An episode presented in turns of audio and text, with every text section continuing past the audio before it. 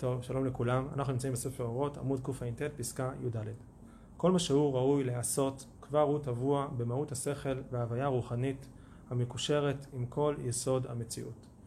זאת אומרת, המציאות כולה היא יונקת מאיזשהו עושר אינסופי שעומד במקור שלה, שעומד בעומק שלה, והרב קוק מסביר שכשאנחנו מתייחסים אל הקדוש ברוך הוא, אנחנו לא מתייחסים למשהו חיצוני שמנהל אותנו מבחוץ, אלא אל העומק של המציאות, אל איזשהו קודש פנימי שעומד בתשתית של הכל, מתוך הבנה בענווה שכל מה שנכנס לחושים שלנו ולהבנות שלנו ולשכל שלנו ולקליטה שלנו זה רק חלק מאוד מאוד קטן ממה שקיים באמת.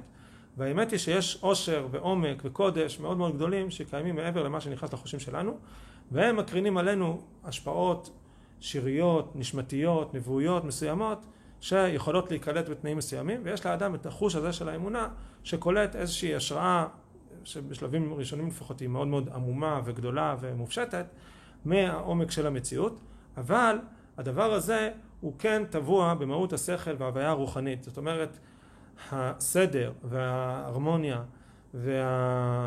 וההיבטים אספקטים מסוימים של הקודש ושל העומק של המציאות הם טבועים במציאות. כיוון שהמציאות יונקת מהעומק שלה ויונקת מהקודש, ממילא זה כן טבוע בה, אבל זה טבוע בצורה עלומה, בצורה נסתרת, בצורה שאדם קשה לו להגיע אליה, אבל זה טבוע וישנם סדרים מסוימים שצריך להתנהג לפיהם, זה כמו אדם שאנחנו מבינים שיש לו תת מודע, והתת מודע הזה הוא בנוי בצורה מסוימת ויש לו גם איזשהו מבנה אנושי מסוים ולא תמיד הוא מודע לזה, יכול להיות שהוא גדל ביער בין זאבים והשתבש לו כל מיני התנהגויות אנושיות בסיסיות, יכול להיות שהוא חונך בחברה שהוציאה אותו מהדרך האנושית הרגילה, יכול להיות שסתם מדובר על דברים מאוד מאוד עמוקים שהוא לא מודע אליהם, או שהוא עבר איזושהי חוויה קשה שהסיתה אותו, אבל האנושיות הזאת היא קורית בתוכו פנימה, גם ילד אנושי שיגדל ביער עם זאבים, יש לו את היכולת לדבר ויש לו איזושהי נטייה אנושית לדבר ולהיות מוסרי ולהיות אנושי.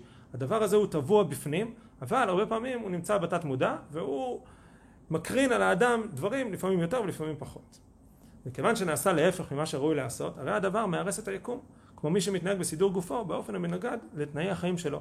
זאת אומרת, כיוון שיש איזשהו טבע אנושי, עולמי, לחיות על פי העומק של המציאות, שוב, שהתורה והמצוות והדרכים האלו של התורה זה לא דברים חיצוניים שבאים מבחוץ כאיזושהי הנחיה חיצונית, אלא זה בעצם ההשוויה של האדם לעומק של המציאות ולדרכים האלו שבהם הוא צריך להתנהל.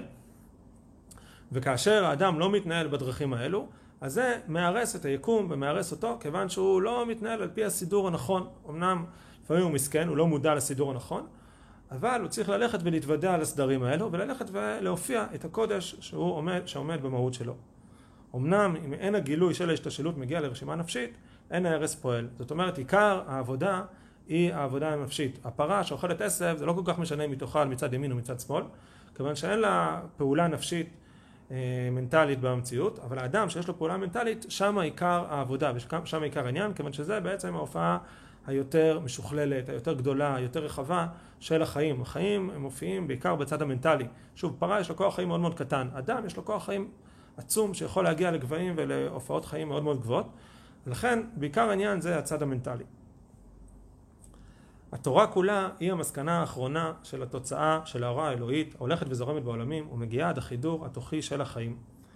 כן? זאת אומרת, מה זה התורה? התורה זה לא צו חיצוני של החלטה שרירותית של איזושהי ישות עליונה שיושבת בשמיים, אלא התורה זה המסקנה האחרונה של אותה הוראה אלוהית. העולם כולו הוא מכיל תוכן של קודש, העומק של המציאות זה תוכן קדוש, הרמוני, אחדותי, בעל קדושה ואספקטים מאוד מאוד נעלים וזכים והתוצאה הסופי, המסקנה האחרונה של אותה הוראה אלוהית שפועלת פה במציאות זה התורה, זאת אומרת הצינור שבו הקודש מופיע בתוך המציאות, הדרכי חיים שנועדו כדי להופיע את הקודש בתוך המציאות זה התורה שהיא באה להופיע פה איזשהו עומק מאוד מאוד גדול. נזדככו, ישראל נזדככו כל כך עד כדי הרגשה זו של אי האפשרות של היפוך הסידור העליון המקיף והחודר. זאת אומרת, משהו מיוחד בעם ישראל שיש להם את האינטואיציה הזאתי להכיל, להתחבר אל הקודש ולדעת איך לבטא אותו במציאות באופן אינטואיטיבי. זה כמו שאדם לא צריך שילמדו אותו איך לאכול או איך לנשום או אפילו איך להתייחס יפה לחבר שלו בצורה מוסרית.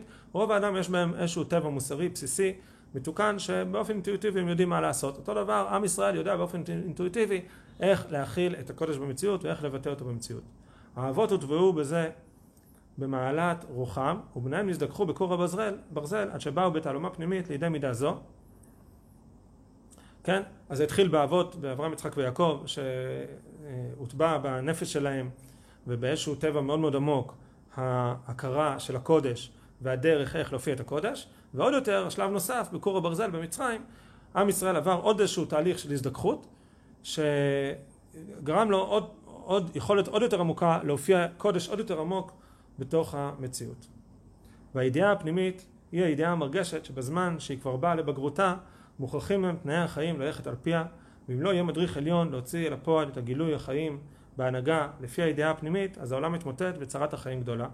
זאת אומרת כל עוד האדם הוא במצב של ילד קטן אז לא צריך להופיע פה איזשהו עומק של חיים מאוד מאוד גדול אלא העולם צריך להיות לחיות בצורה תקינה, לאכול כמו שצריך, לישון כמו שצריך, לקיים מערכות לאומיות בסיסיות כמו שצריך, אבל באיזשהו שלב האנושות מתפתחת, גדלה, מתבגרת, וצריך להופיע פה שלב נוסף, צריך להופיע פה בעולם שלב נוסף של הקודש, של התעלות מוסרית יותר עליונה ו- ו- ומזוככת ומדויקת, ושל התעלות חברתית ומידותית והתעלות של קודש, יותר ויותר מזוככת, יותר ויותר בוגרת, ואז צריך להופיע בעולם איזושהי הופעה, איזושהי הדרכה, איך אנחנו מגיעים אל הקודש הזה. זה כמו ילד שמתבגר, ועכשיו צריכים להדריך אותו, איך אתה עכשיו לומד מקצוע, ואיך אתה עכשיו מנהל את החיים שלך, החברתיים, אה, בכל האספקטים, בצורה יותר בוגרת ויותר משוכללת.